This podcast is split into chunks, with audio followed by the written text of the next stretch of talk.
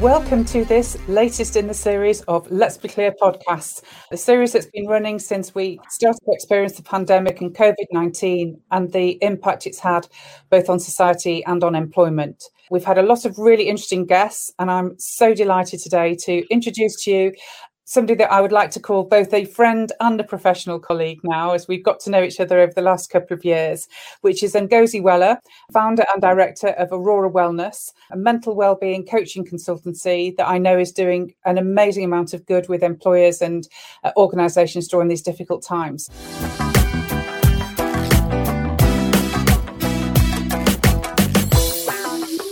So, welcome, Ngozi, to Let's Be Clear podcast. Would you like to just introduce yourself and tell us a little bit more about, you know, what drives Aurora Wellness and, and our conversation today? Thank you so much for that introduction, Kate. That was really, really good. You did a great job. So, I don't know how much more I can add, but yes, my name is Ngozi and I run a company called Aurora Wellness with my cousin and business partner, Obehi Alafoje, who is a psychologist and stress management coach. And the aim of the company the reason why we founded it was really simple. It was to enable good mental health and well-being in the workplace for everybody. And it was based on both of our experiences, our personal experiences of what it's like working in the modern workplace. I struggled with anxiety and depression. And essentially, I burnt out of my career, my corporate career in 2017. And in recovering from that, I recognized that actually the things that happened to me didn't have to go as far as they did. If I'd received the kind of help that we now offer at Aurora at an earlier stage, I would have been able to recover and stay. So that's the incentive behind the work that I do is to stop anybody else from having to go through the horror of burnout and mental ill health due to work. Thank you, uh, Ngozi. And, and, as I said to you at the time when we first met and you shared your story with me, you know, thank you for the privilege of, of sharing so openly and transparently. It gives other people both permission and opportunity to do so. And, and it's one of the reasons why at the Clear Company we're particularly keen to partner with Aurora Wellness because of its it, its great foundations, which are based in authenticity and lived experience, and that's the kind of partnership that we want to enjoy and and, and want our clients, customers, and, and obviously the listeners to this podcast to enjoy. What's interesting for me is that this is pre-pandemic, you know, and and, and yeah. burnout um, and corporate burnout is, is, is like common parlance. It doesn't make it any more palatable, but it is common parlance in, in, in corporate circles as of 2020 and 2021. Is there anything that you can share with our audience today about the triggers, the symptoms, and of course, most importantly, what could have been done to change this pattern in, in, in your life for you? That's such a good point. We are now entering a new phase, one that I'm glad that we're entering, where we are recognizing the importance of having a balance in focus from a corporate perspective on physical health and mental health, because that's something we've always been championing. We've always been saying that there's no point in spending millions of dollars like companies like that I worked for would do each year on keeping your employees physically safe if at the same time you're running them ragged and they are burning out because a person is a whole. What we used to have was the hangover, I think, of the high flying power 90s in corporate speak, where there was this almost, I'm hesitating to say macho, but a macho kind of overwork culture where at least in top tier companies and many others, in fact, you were considered successful if you said phrases like, oh, I've just got no time for that, or I've got so much on that if you were working weekends and evenings, it's because you're important, because you're doing a good job. And that kind of unhealthy way of looking at corporate success and what it takes to climb the ranks is something that that needs a societal shift and that is what's happening, even if it was precipitated by the awful events of 2019, 2020 COVID. It started the debate as to say what really does matter and how can we be effective without being exhaustive. And that's the thing. But before then, there was certainly, when I was working, there was this culture that you were always on. I mean, working from home is a new phenomenon for so many people, but I've always worked from home for my career pretty much. So it's not new to me, but that ability to switch off from your work is something that's quite difficult to do when you work from home because it's it's everywhere. And it was quite common for people to, even though we worked part time sometimes, to just never really stop working. And that's considered a sign of, well, you're in a senior position now. That's that's what it is. That's what it is to be in the big leagues. And that's just not healthy. And nor is it sustainable, nor is it productive, actually. Because what happens is after a while, the level of stress that you have just builds up and it needs to release. And if you don't do something to release it, it will lead you to slow down. Your body will start to, to, to slow you down and you'll be less effective. You might be working the same number of hours, but your output hasn't increased exponentially. So for me, it's very clear when we teach well-being um, in our talks or in our angel of well-being workshops we talk about the three stages of burnout. And this is something that's actually categorized. So you can Google search it. What are the three stages of burnout? And each stage has various characteristics. I hesitate to, to list all the characteristics because otherwise your audience might say, maybe I'm at stage two without having it in context. But there are certain things that you can look out for that will indicate whether or not you are now at a, a reasonable or unreasonable level of workplace stress, right? And the thing is, though, we often know when we are reaching our limit, but we ignore the signs. We ignore the signs because we don't feel we have permission to do anything else.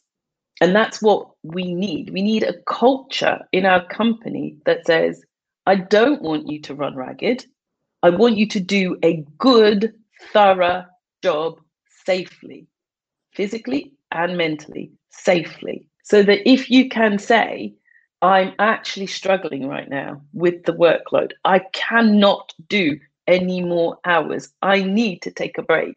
You have no fear of the repercussions, no fear that people will judge you, no fear that people will say you can't make it, that you're not quite up to, to scratch. That is the concern that stops us from speaking out because I think most people will recognize those signs and will say, Yeah, I, I, noticed when I was in stage one, and I noticed when I crept up to stage two.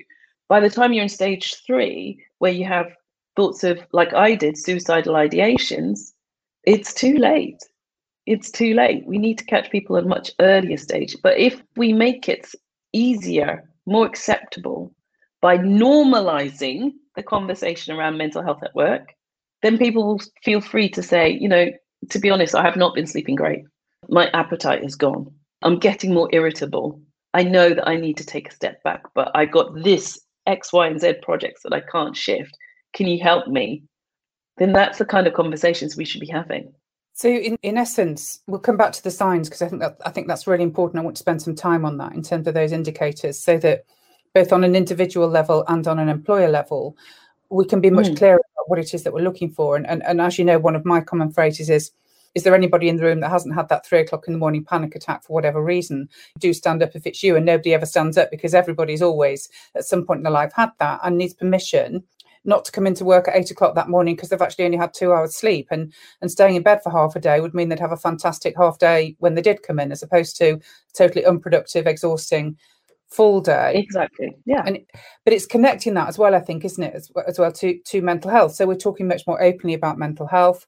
The conversation and we've got a long way to go we all recognize that but we've come a long way certainly from when you and i started having these these kind of conversations much more mm. open and particularly at a senior level, as, as I've talked to you about before, you know, I'm talking to many more people at C-suite level in corporate organisations who are openly saying that as a result of the pandemic, as, as a result of the murder of George Floyd, as a result of the pressures of Brexit, as a result of so many other socioeconomic factors, that their, their mental health is it, it is a victim of that, and they're being very open about that. Where I think some of the, the disconnect is, is connecting corporate pressure and stress mm-hmm. and hours at the desk and hours of work and a need to please and a need to conform with good or poor mental health. I think that there's a kind of disconnect between that. You know, we can put in flexible working options and we can and um, put well-being programs in so people can have mindfulness sessions but are we actually tackling some of the root causes that we as employers could be in control of as opposed to addressing when we have colleagues who have mental health condition have poor or fluctuating mental health that we might have programs employee assistance programs might have access to counselling all of these kind of things but what we could also have in our gift is the opportunity to change the underlying culture that's contributing, if not causing, some of this.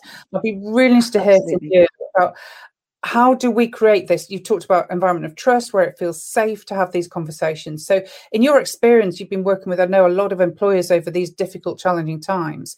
What mm-hmm. sort of things can and are employers doing to stop it getting to stage three? And we'll come back to talk about what stage one and two might look like in a moment. Really, what I try to stop companies from doing is thinking that because they've got well-being days or some mental health first aiders or they've done a talk that they've got well-being taken care of that's what a lot of people seem to think is no we're, we're good on well-being because we've done these three things what i'm saying is those things are tactical what you need to do is have a, an effective holistic strategy and we call that the aurora 360 that means that the whole of your organization is geared towards the success of the individuals who work for it. So, what that means is, are you talking to your employees? Are you listening to what they're saying? That's the first stage. That's the discovery. Do you know what they need? Do you know what they want? Do you know how they feel about the current policies that you have? How well are they being used? How many times are you surveying them? How well are the line managers translating what you in um, the C suite have said is your corporate policy or structure. How are they translating that on a practical level with the people who are working for them? So, is the message trickling down? Contacting and speaking to our employees shouldn't be an afterthought. It should be a regular thing that we do to find out what we need to change. That's that's the first bit. The second step is the awareness step where companies tend to excel and and uh, pride themselves so yes it's really important that we have a generally good level of awareness as to what mental health is and isn't what does good mental health look like what does good look like to us in our company what is important for you as an individual what's important to us so here's where you'd fit your awareness days, your flexible working hours, all those kinds of things. Those matter. And this is where you can do a lot of good work with training everyone in the organization to recognize signs of stress, signs of mental ill health in themselves and in others, so that there's just a base level of understanding of this is not okay.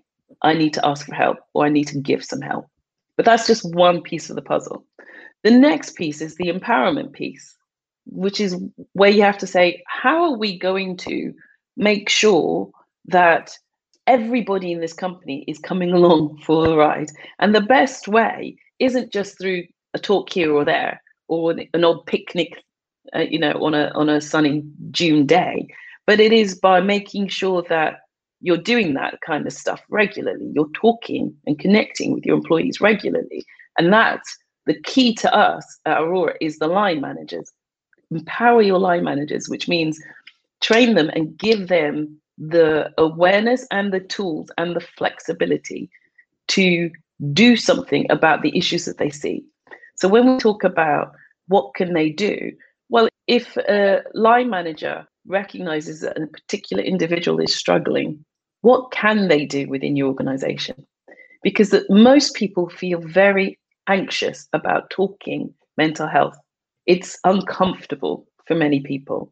They don't want to make it worse. They don't want to say the wrong thing. They don't know what the right thing is to say. So they say nothing. And that's not the right thing. And even those of us who struggle with our mental health, we perpetuate that by letting them off the hook, if you like, by not saying anything because it's awkward for us as well. We don't want to bring it up at work. So then there's this great silence where we everybody just pretends the elephant is not in the room.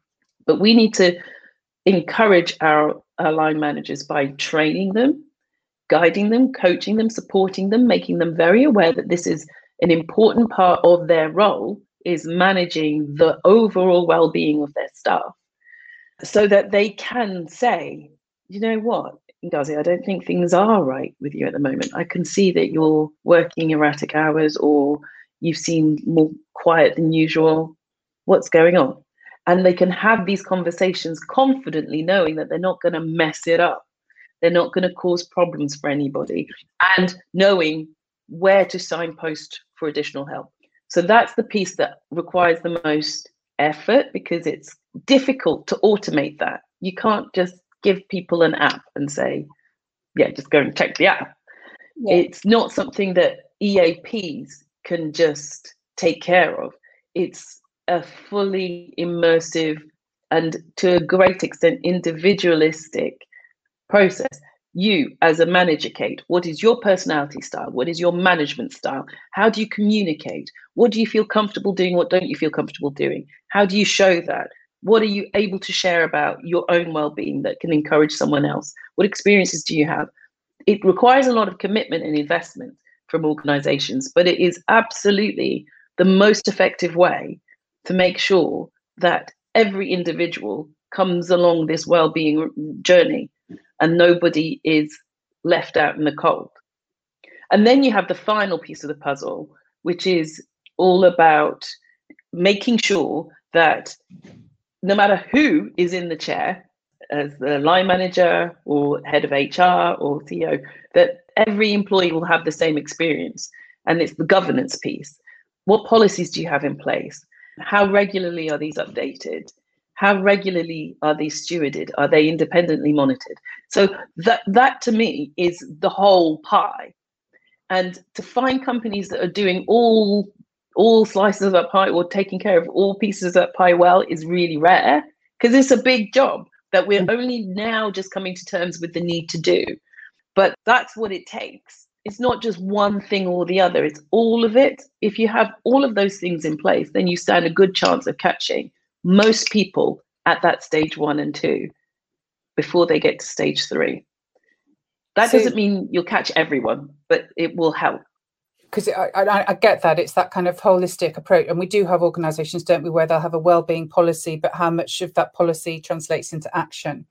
We might have an organization that's a great comfortable transparent culture but actually that makes it sometimes more difficult to have the tricky conversations because we're all best mates and stuff as well. And I know the Clear mm-hmm. Company, you know, we're at a size where that, that that's an issue for us. We all know each other so well that it can we have to really work at introducing, you know, some of the difficult conversations for ourselves, and, and we're doing some work on that as a team.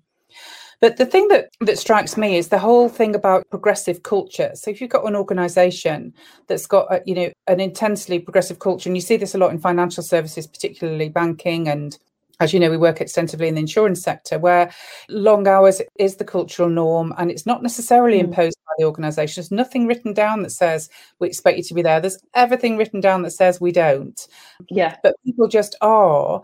Have you got anything that you've seen people do or that you advise organisations to do on, on a kind of, uh, I think I'm talking probably on a cultural level in terms of saying, what can you do to stop having to intervene at stages one, two, and three? Because pre that, you've created a culture where we're stopping this as far as as far as within our gift to, to do so?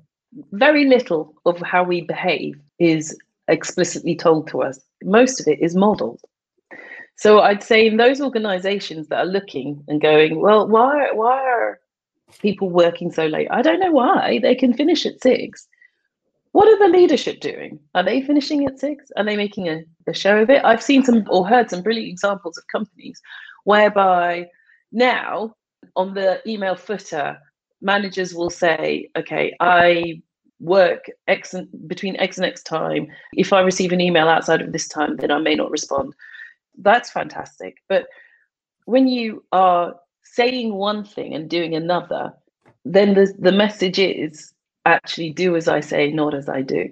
Yeah. So if you have a company where the culture is such that we are all doing our best to outwork each other, you will stay here until 10 p.m. You will sacrifice your personal life because the big boss does. Well, if the big boss made a show of every Wednesday, every Friday, uh, I shut down at six and I go home and I'll do this whether you follow me or not, it becomes easier to be a person who does that. If the boss says, Why are you emailing me at 8 p.m.? Why did you do that? It's not necessary. That could have waited till the morning. Then it becomes easier for you as an employee to do it. So I'd always question what the leadership are doing. And this is something that I've been talking about. So I run a round table now called The Rise of the New Leader. And it's about leadership skills being, as I said, critical in in changing the company culture. So why we need to focus on developing those softer, more human skills now in our leaders instead of looking towards people who are functionally excellent only. We need to look at people who are displaying the kind of characteristics we want to be representative of the organizations that we work for it's really interesting you should say that actually because if we look at the at the clear company's journey over the past you know nearly 20 years the last three years and specifically intensely the last 18 months the increasing growth is within inclusive leadership and our uh, leadership you know inclusive coaching where organizations are recognizing that they're asking different things of their leadership. Mm but they need to invest in them to do so. Because I've spoken to a number of CEOs of big FTSE organisations over the last 12 months who essentially are having a job change. They've had this functional role and they've grown up into it since they either left school or university and, and joined wherever they did as a school leaver or a graduate. Mm. They've always known that's where their ambition lay and that's what the job would look like. And that job's now changed. So, in its own way, that's creating stress and anxiety on a leadership population that has to be given the tools and be empowered to lead in a different way and understand the impact of their own behaviours and their own roles, etc. Which, which I, I totally get. Um, you're making me think. I'm always, as you know, if you listen to these podcasts, extremely open about my own failings, if, if you like, or, or learning points. And I, I, know, for example, I've tried to do this with Artine. So I have Pilates that keeps me going. It's kept me going during COVID, and I have my Pilates session. It's absolutely rigid, and I put the time out, and I put my time out on a Tuesday. So Tuesday's a non-working day because my Pilates. But I answer emails on it all day and I've just realised now I'm doing that so the team don't feel I've left them in the lurch. But actually, what I'm doing is saying to everybody else, when you booked a day off, you should be emailing because I am. And that's not what I'm trying to do at all. So, Team Clear, you won't be getting emails from me again on a Tuesday. Sorry about that. it is interesting, isn't it? Because that wasn't the motivation at all. But I completely get what you're saying about the impact of my behaviour as a leader in the business on mm-hmm. setting other people's expectations. Whereas actually having the confidence to say, it's okay to take time out because you've already recognize as I have fluctuating health condition that I need to take time out of periods of time and then that makes me work better when I'm in. So you mm-hmm. need to give the rest of the team permission to do that. So that's a fantastic insight. I'm going to come back to something that you said, if I may. You said finding organizations who are doing all of this is quite rare because it's it's relatively new realize and i do get that because we've gone from you know health and safety officers and chief medical officers to directors of well well-being. And and you know we, are increasingly mm. seeing people on the board with well-being in, in, in, their job titles. It is relatively new. I saw a case study recently i think it was last week with the department for justice being celebrated for putting a holistic well-being program in uh, which covered a number of the things that you were talking at didn't talk about the coaching element, which is another thing. But have you got any examples that our, our listeners could perhaps go and have a look at of organisations who might not be doing it perfectly, but maybe have, have made some good strides that we could all learn from? There are several companies who have done some things fantastically well, but I don't and I don't mean to say this as an insult. I have not seen a company that's done the full 360. So I can't say, yes, absolutely. Every company must model X, Y, and Z. There are bits of companies who have done some incredible things, and we're hearing more and more about them. Companies who have introduced things like flexible working, companies who are who are introducing things like access to free coaching and counseling for their staff. I, I recently read about a company in the US where the CEO took something like a 70% pay cut so that all of his staff can receive a minimum wage that was double what they were being paid before because financial well-being was important to them. So I've seen companies do lots of wonderful things, but I haven't seen a company which has genuinely got this all sewn up. That doesn't mean that doesn't exist. And if you think that your company has got the full package, I would love to meet with you, hear from you, and um, interview you actually, because that would be fantastic. Many companies have well-being policies. How well those are implemented through is very difficult to know. Many companies have well-being days, mental health first aiders. The effect of that and whether or not they have trained line managers, I've not often seen that. Or companies who might deliver training for their line managers but not have anything uh, like a survey for their employees to say yeah. well, this is how we actually feel. The voices, don't you? I suppose. And what I'm hearing as well, it's interesting because I'm talking to a number of the Clear Company clients at the moment we're working with who have put a lot of things in place, particularly during COVID. So they've gone from, in some cases, nothing to having mindfulness sessions and access to mental health well-being websites and, and coaching circles and all sorts of things. And they're thinking, you know, we, we have to do this because we recognise the mental well-being of our colleagues is at risk here, and, and, and there's a really big recognition what I'm finding in conversations with the same colleagues in organizations now is how much of this has been used. Where is the take up? And is that proportionate take up amongst different demographics, amongst different regions, amongst different job groups, under different line managers, all of those kind of things? You put this amazing flexible working program in, then realize that it's fabulous, it's modern, it's, it's you know, you probably won awards for it. Nobody's actually using it. So I think mm-hmm. with the wellness and, and, and, and particularly mental health wellness that, that we've been talking about today, the message I'm hearing from you, Ngozi, is that holistic approach, investing in people, investing in systems, creating transparency. But on top of all of that, measuring the impact all of the time, going back and, and hearing the voice of the colleagues. What are they doing? Is it having an impact? Are they using it? Mm-hmm. Absolutely. And a lot of companies do say things like that, don't they? That, well, we put these things in, in place, nobody's using it. Therefore, the the understanding is it's not required. That's not necessarily true. Why are they not using it? That's the question. Everybody knows mental health is an increasing issue. The World uh, Economics Forum just recently did um, some analysis, and they calculated that by the year 2030, mental health issues is going to cost the treatment of mental health issues is going to cost 16 trillion dollars which is more than the cost of i think diabetes cancer and respiratory issues combined. So it's going to be a significant driver. So there is no research paper that's saying actually mental health is doing really well. Everybody's yeah. great. All of them are saying mental health is an increasing issue so if you are finding that you're doing things to support mental well-being in your organization and the uptake isn't there, it's not because need isn't there. The need is there. Yeah. You have to say, well, what is it that's stopping people from taking this up? And it's I, often a cultural thing. I, I just love that line, and Ngozi, that what's stopping people from taking it? Well, the need is there. So it's something about either what you're providing or how you're giving access to it.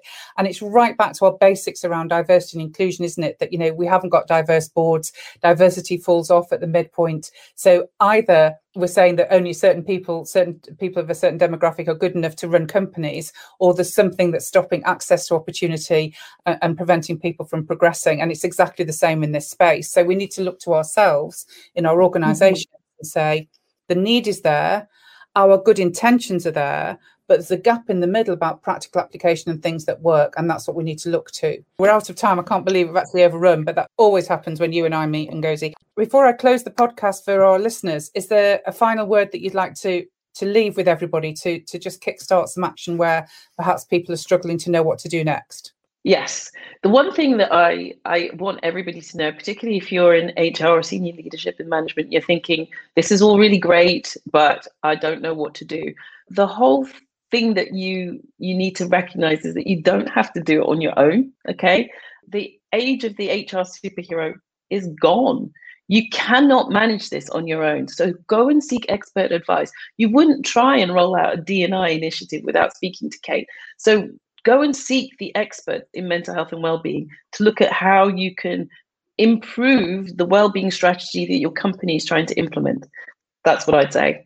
That's a great note to end on. And uh, contact details for ngozi either are or will very shortly be available via the clear company website the theclearcompany.co.uk and also all of these podcasts and other materials free of charge available on all of our social media channels which will be available for you on this podcast site